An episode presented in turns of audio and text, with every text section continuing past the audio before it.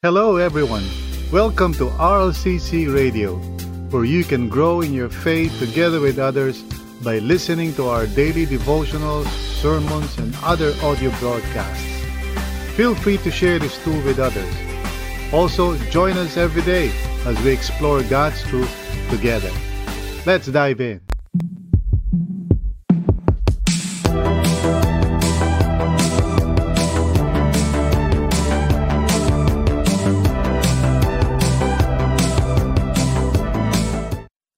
Purihin ang Panginoon sa gabing ito. Once again, we are able to come together as a as an online community of faith um, composed of people from different parts of the world. What an exciting thing, di ba?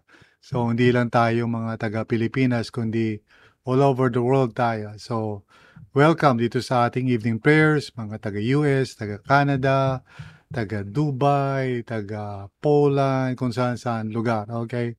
Thank you very much for joining us tonight. So, ready po natin ang sarili natin. Let's uh, prepare ourselves. Let's be open, you know, and transparent before God, ready to receive. Yung po talaga ang ibig sabihin ng prayer, opening ourselves to God so that God can communicate with us, okay, through His Spirit and through His Word. So maging open po tayo, ready to receive from Him. At uh, purihin ang Panginoon. Ang ating topic today is entitled How to Overcome Depression. And it is based on two Psalms, Psalm 42 and Psalm 43. Okay?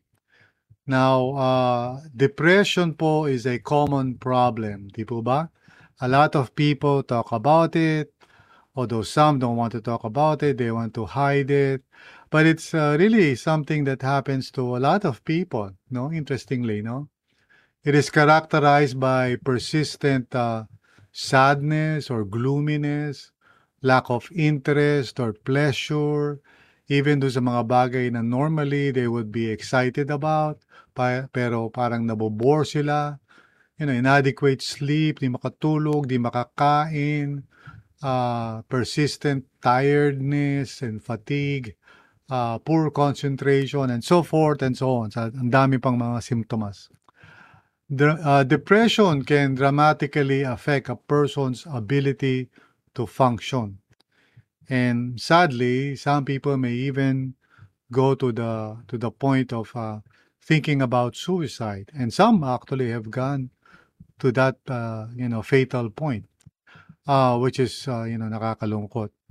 But today we want to talk about it, ano ba? You know, from from a spiritual perspective, you know, and um, unfortunately, you know, both in this inside the church as well as outside the church, parang sineset aside ng mga tao na merong may spiritual na sagot dito sa problema na to. Parang it's it's not uh, considered mostly medical lang, mo- mostly physical lang or physiological lang, pero walang spiritual na contribution, and which is of course sad.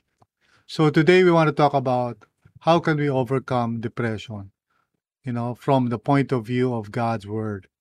Amen. So if you are probably going through this, kung meron man kayong parang feeling nyo na I, I think I'm depressed or something, o kaya you know somebody who's going through that, I hope and pray na itong pag-uusapan natin would be helpful, okay? And uh, we are going to talk about three ways that we can uh, really deal with depression biblically. So are you ready? Let's pray. Let's ask God to speak to us tonight, okay? So manalangin po tayo. Dear Lord, maraming salamat sa iyo sa biyaya mo and tonight we come before you to uh, once again allow your word to renew our minds. Lord, uh, kung meron man sa amin dito na parang uh, nasiset aside namin ang word of God when it comes to real problems and concerns in life, please Lord, tulungan niyo kami na magkaroon kami ng pagbabago sa pag-iisip because you are wiser than all, Panginoon. And in terms of our problems sa buhay namin, It is you is the source of true wisdom. So, Panginoon, tulungan niyo kami na huwag namin baliwalain, huwag namin na parang iset aside yung sinasabi mo sa iyong word, tungkol sa mga bagay tulad halimbawa ng depression, kung saan most people would only think about it from a parang secular or medical or physiological or psychological point of view, but never from a spiritual perspective. So Lord, mangusap po kayo sa amin and help us to know this, to understand what you can say to us tungkol dito. Salamat po Lord, in Jesus' name, Amen and Amen. So, pag-usapan natin to from a biblical perspective, okay? So, there are three ways that we can understand this or approach this. First of all, napakalaga that we understand its true spiritual nature. Like I said kanina, not everyone would even think about it from that perspective. Karamihan, karamihan sa mga tao, when you say depression, well, sabihin nila, well, hindi nyo naintindihan yan.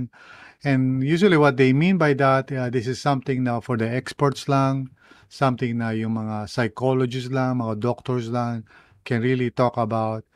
Uh, but definitely, you know, the church and the scriptures has nothing to say, you know, or have nothing to say concerning this problem. Which is really a big, ano, a big mistake, I believe. Kasi, sino ba nag-create sa atin, di ba? God Himself. So, for us to set aside yung idea that God may have something to say to us concerning this very common problem, minsan tawag nila dito mental health disorder, Uh, and I would say hindi lang ito mental, hindi lang to psychological. There's also a spiritual spiritual perspective to that. Amen. So I want to read uh, chapter 42. Let's start with chapter 40 42, uh, verse uh, 1 to 5, no? Hindi natin binasa kanina, medyo mahaba yun, but we're going to start to read it right now. Uh, first of all, sabing ganyan, As the deer pants for streams of water, so my soul pants for you, O God. So David here is talking about uh, an emotional and spiritual condition, no? Na ang tawag niya yung soul niya panting for God. Parang uhaw na tupa, no? longing for the Lord. And this is the very first thing na kailangan natin maintindihan. Minsan yung kalungkutan natin, yung feeling natin na parang walang purpose in life, ultimately, the Bible is saying that this has to do with the condition of our souls. It has to do with what's going on inside of us. You see, the Bible says na meron tayong kaluluwa. And our souls are, kumbaga, created by God to be in union with God. So kapag tayo ay separated from God, there is naturally going to be a feeling of despair, of depression, of a lack of uh, meaning and purpose. Okay? Nasabi ni David, My soul thirsts for God, for the living God. When can I go and meet with God? So David is ultimately identifying kanyang nararanasan emotionally with the with the idea that it's really pointing to God alone, no? To God Himself. Alam nyo, ang mga tao minsan na nade-depress at nalulungkot at parang bore na bore at walang gana sa buhay. Now, if you don't know anything about God's Word, you might think na, well, maybe something is wrong. Kailangan ko lang siguro ng gamot o kailangan ko sila siguro na uh, maglibang. You know, which is common yan sa mga tao because they think we're just physical beings, you know, or emotional beings at most, but never spiritual beings. But once we understand that we are spiritual beings, then we realize that this is a spiritual matter. Yung nararamdaman natin could be, you know, at uh, higit sa lahat, diba? Uh, this is a spiritual situation na may kinalaman sa soul natin. Uh, longing for God or you know, thirsting for God. Uh, now, uh, you know, what I'm saying is hindi naman ibig sabihin na there could be no physiological problem. Minsan naman talaga, you know, but here's the point. Kung yan ay purely physiological o medical, so pag in-advisean tayo ng psychologist o may pinainom sa atin, dapat mawawala na yung depression agad, di ba? But here, here's the truth, di ba?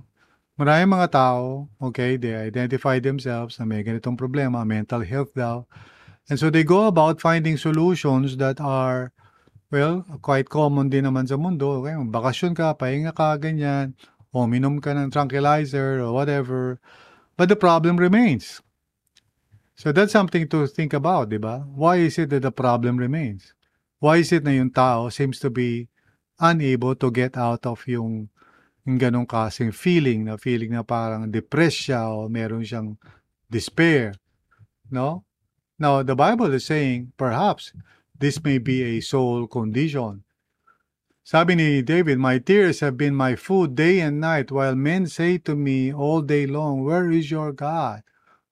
So David is experiencing itong disconnect or the absence of God in his life.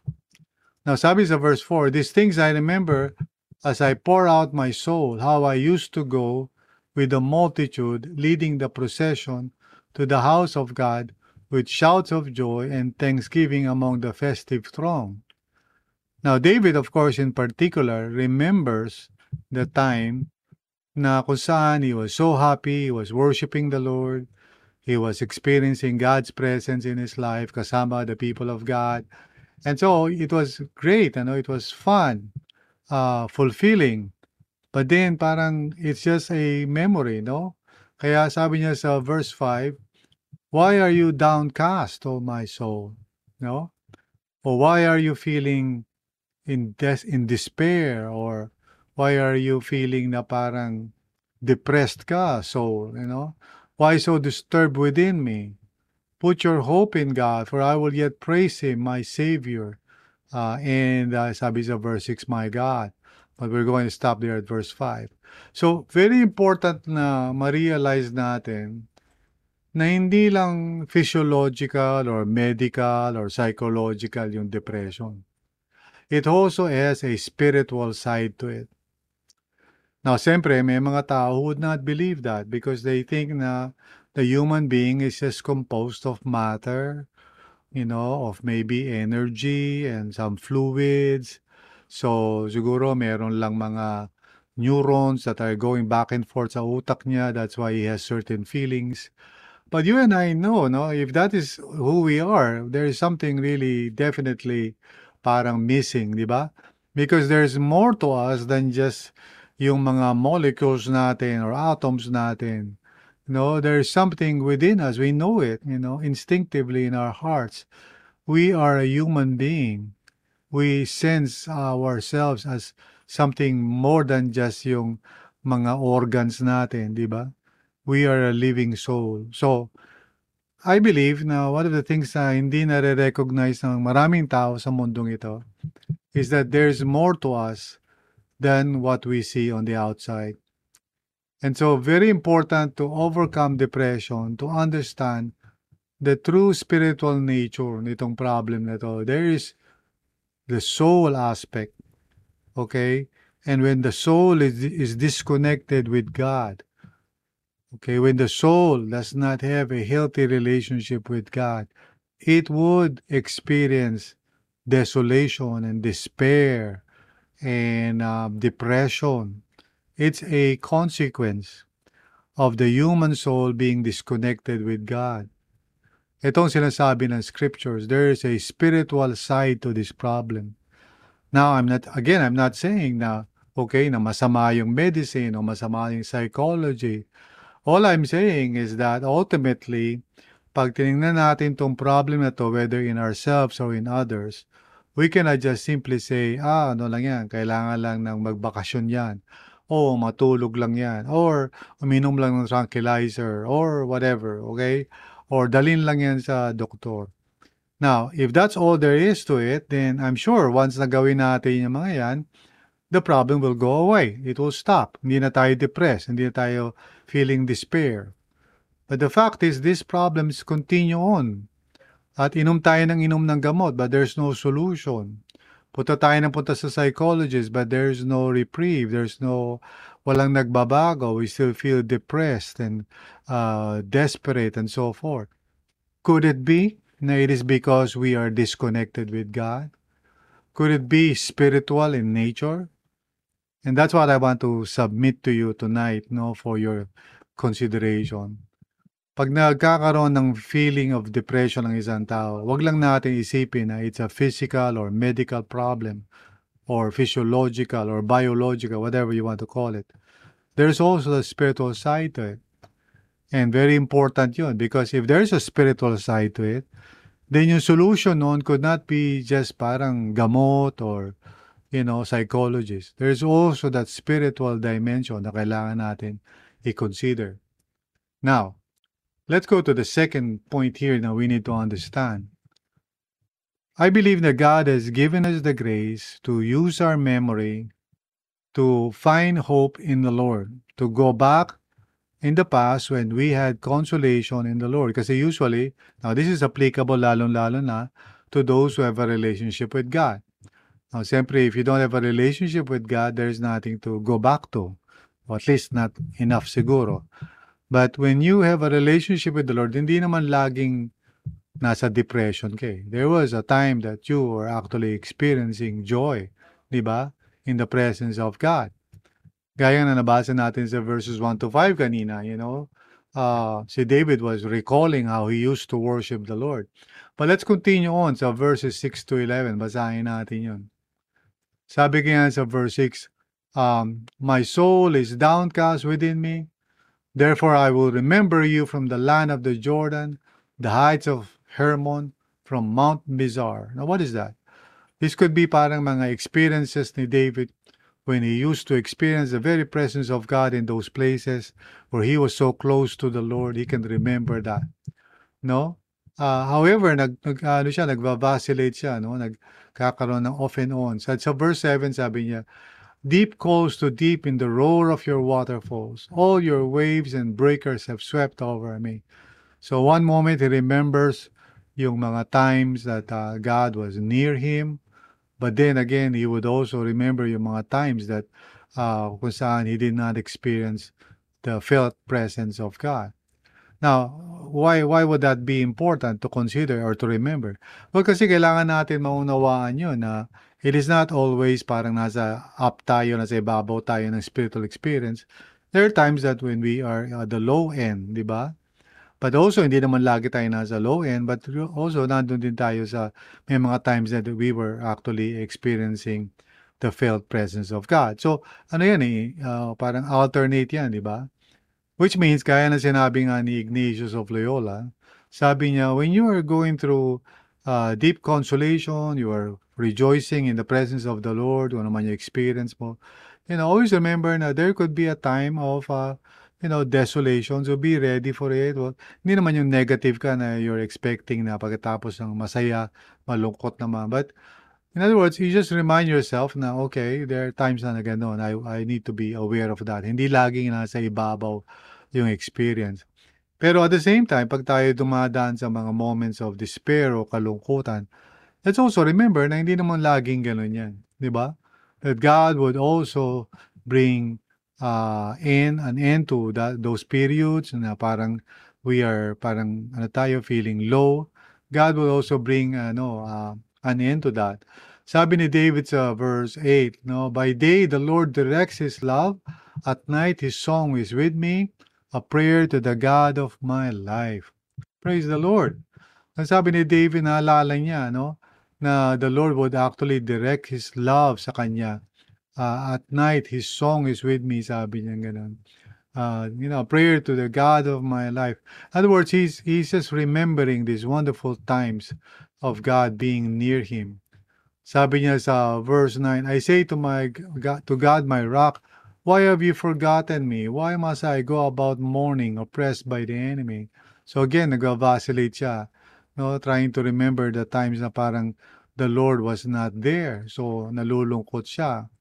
And then sabi sa verse 10, My bones suffer mortal agony as my foes taunt me, saying to me all day long, Where is your God? You know? So once again, napupunta na naman siya dun sa low point. Okay? Pero sabi niya sa verse 11, Why are you downcast, O my soul? Why so disturbed within me? Put your hope in God, for I will yet praise Him, my Savior and my God. So, this is recurring, no? Ito yung tinatawag na refrain. Di ba? Umuulit, di ba? First, verse 5, ngayon, verse 11, no? So, here's the way biblically na the Lord is saying to us, remember, you know, those times when God was present, di ba? So the Lord is good. Hindi naman parang totally inabandon ka na ng Panginoon. But also remember the times when you were at the low point, di ba? Why would you remember that? Because you, as you remember that, you realize it did not last forever.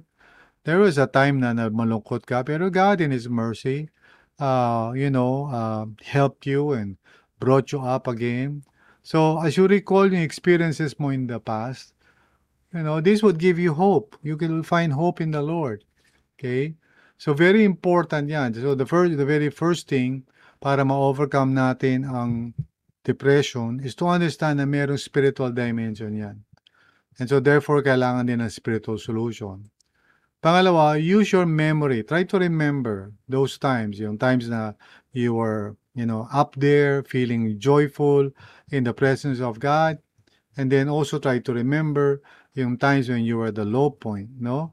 So both of those times, ano, pag ni-recall mo in your past, makikita mo na God was present, no? He was with you during those up moments, and He was also with you during your down moments. So God is faithful. So as you remember the Lord, use your memory to find hope in God.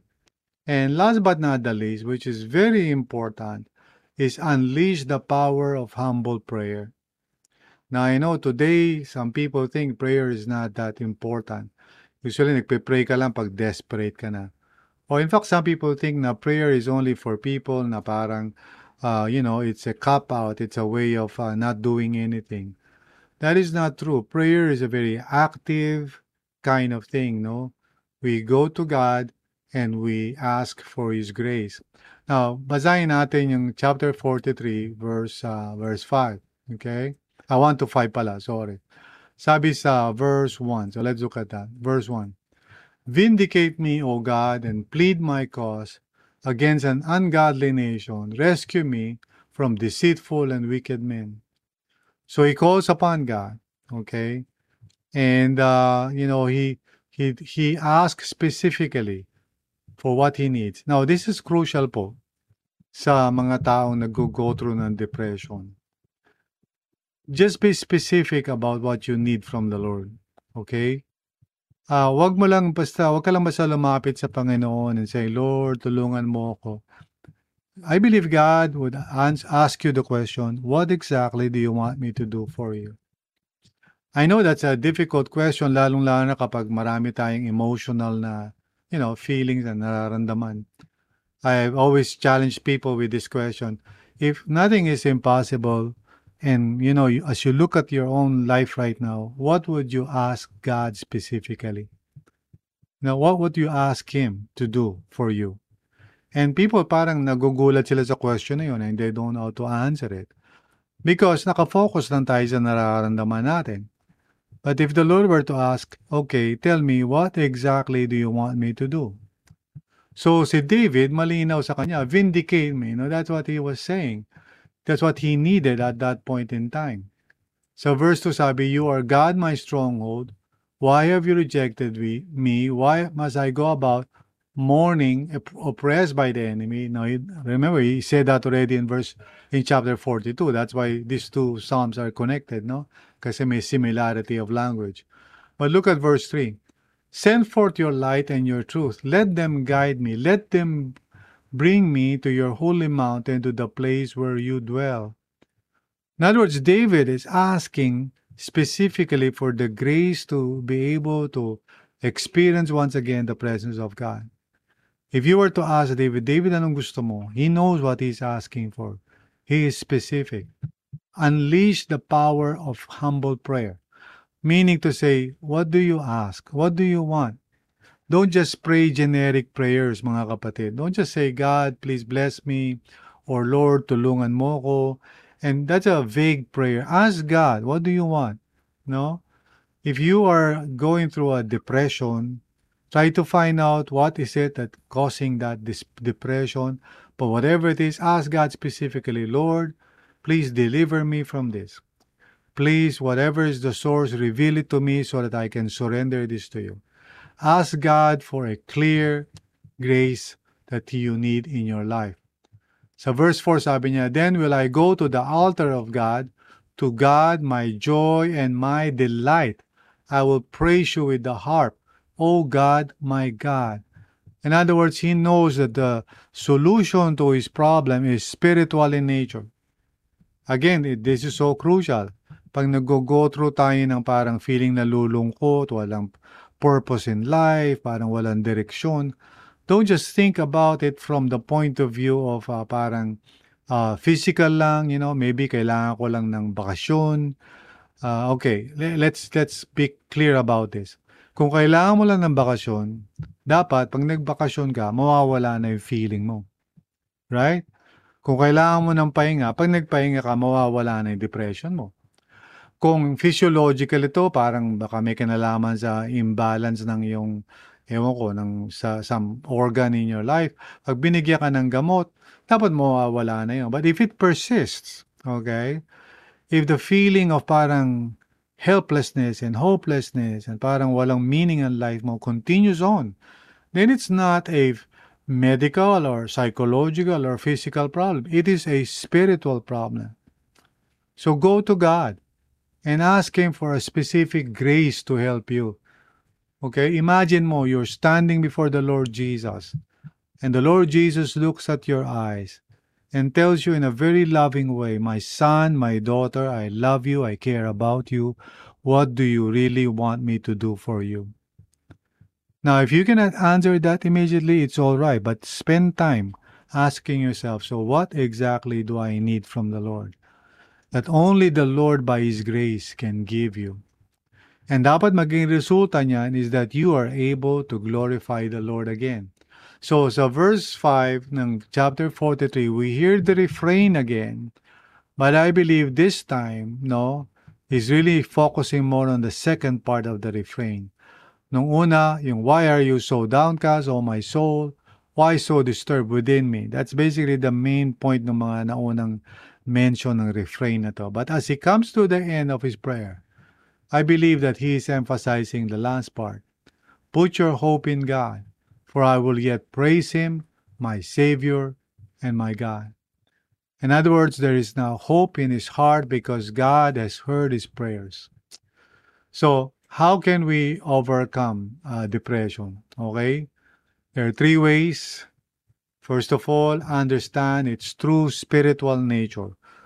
Huwag lang tayong malimitahan sa medical aspect, sa scientific aspect, all of those things may contribution yan. But if it's not healed or it's not solved by these things, then wag lang tayo tumigil doon. There, there is a spiritual dimension also that we have to consider.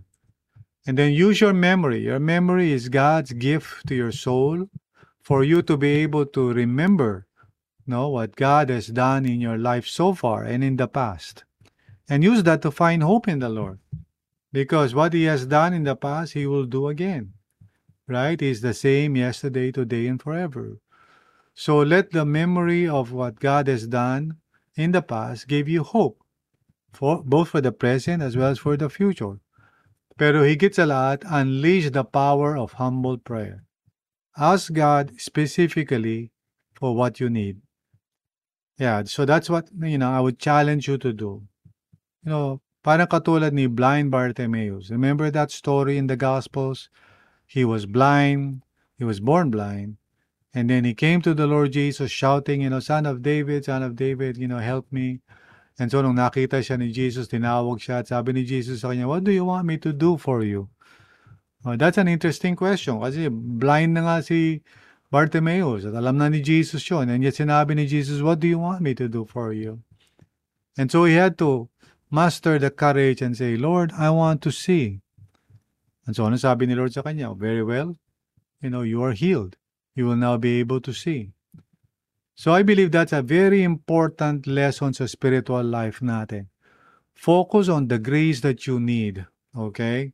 Whenever you are going through anything na parang negative sa buhay mo, ask yourself, what exactly is the grace that you need from the Lord that only the Lord can give you or provide for you by His grace? Okay? Just go to Him no matter how long, no matter how many times, But be clear in your mind, Lord, I need this, Panginoon, from you. Please help me. And God is the God of faithfulness. Okay? Yun isa sa kanyang mga characteristics. He's the God of faithful faithfulness. He's the faithful God. His steadfast love endures forever. He is the same yesterday, today, and forever. So, here's the main point ng ating evening prayers for tonight. Ultimately, depression is a spiritual problem that requires a spiritual solution. Now, the operative word dito is ultimately, which means I'm not saying na wala may tutulong ang medicine or science. You know, meron silang may tutulong. But here's the point I'm trying to emphasize. Ultimately, kung walang solution dun sa areas na yun, that means it's not merely a medical problem. It is also a spiritual problem. And it has to do with the soul being disconnected with God. Therefore, ang solution yan is spiritual in nature also. We need God for healing. Okay? So sa Tagalog, sa huli, ang depresyon ay isang spiritual na problema na nangangailangan ng spiritual na solusyon. Amen?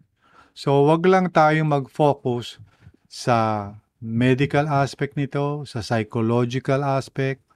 Wag lang tayo tumingin sa biological aspect. Lahat yan may contribution and maybe matutulungan tayo niyan without even thinking about the spiritual dimension.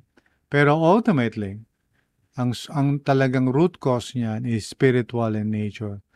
Because one of the gifts of God is shalom or peace. Okay? O yung tinatawag sa New Testament na blessedness. So blessedness means that I I have fulfillment, I have shalom in my heart regardless of the situation. Yan ang basic gift ni Lord sa kanyang mga anak. So therefore, you know, pag tayo ay nag-go through ng depression or despair o kalungkutan, huwag lang po nating isipin na yung problema natin ay parang kailangan lang ng gamot, kailangan ng psychologist, kailangan ng, you know, whatever, okay? Let's also consider na perhaps there is a spiritual side to the problem. Tingnan natin yun. And uh, by God's grace, hopefully, as we open up ourselves to the Lord, God, who is our healer, our helper, would deliver us sa ating depression and despair. Amen? So right now, let me pray for you. If you are listening right now and you're going through that experience, yung parang nalulungkot ka, parang wala kang sense of purpose and so forth, parang pagod ka, wala kang gana, now you may be experiencing depression. Now, I want to pray for you because I want you to understand na ultimately, this is a spiritual uh, uh, parang uh, cause. So let's pray for that, no? Okay, Lord, I lift up to you lahat ng nakikinig who might be going through the things that we have been talking about, yung depression, kalungkutan, despair, desolation, whatever you call it. Lord, kung feeling nila wala silang gana, they're tired always, they're sleepy, hindi makakain, and so forth. Dear Lord, I pray that you would reveal, Lord God, to them the spiritual nature of this problem. If indeed there is a spiritual nature nga sa problema na ito, if they are disconnected with you, may they realize it, O God. If they are neglecting their relationship with you, may you reveal it to them. If their souls are basically unhealthy, Lord, reveal it to them. Father, in Jesus' name, tulungan niyo po kami lahat to see the spiritual dimension of this experience. Bagamat tinatawag ng mga tao sa mundong ito mental health issue or mental health problem, as believers in the Lord, help us to see this as a soul issue, as a spiritual problem. And that uh, may we also ask you, O Lord, for your healing grace upon us. Gabayan mo nawa ang bawat isa to be specific in the grace that they can ask you, Lord. Uh, tulungan mo sila. And Lord, if there is anyone na kakilala namin who might be going through the same thing, Lord, give us grace and wisdom so that we can also help them. may we also point them to you, Lord Jesus, who is the healer of our souls, the shepherd of our souls. So itong nararamdaman ng bawat isa is really a soul matter, a soul issue. So thank you, Lord, for your grace. Salamat po, dear God, in Jesus' name. Amen and amen. Thank you for listening to this episode. We hope you were encouraged and edified to continue following the Lord and growing in your faith together with others. If this content helped you, consider sharing it with others. Also, if you would like to support this ministry, please visit solo.to slash rlccphil. That's solo.to slash rlccphil. See you again.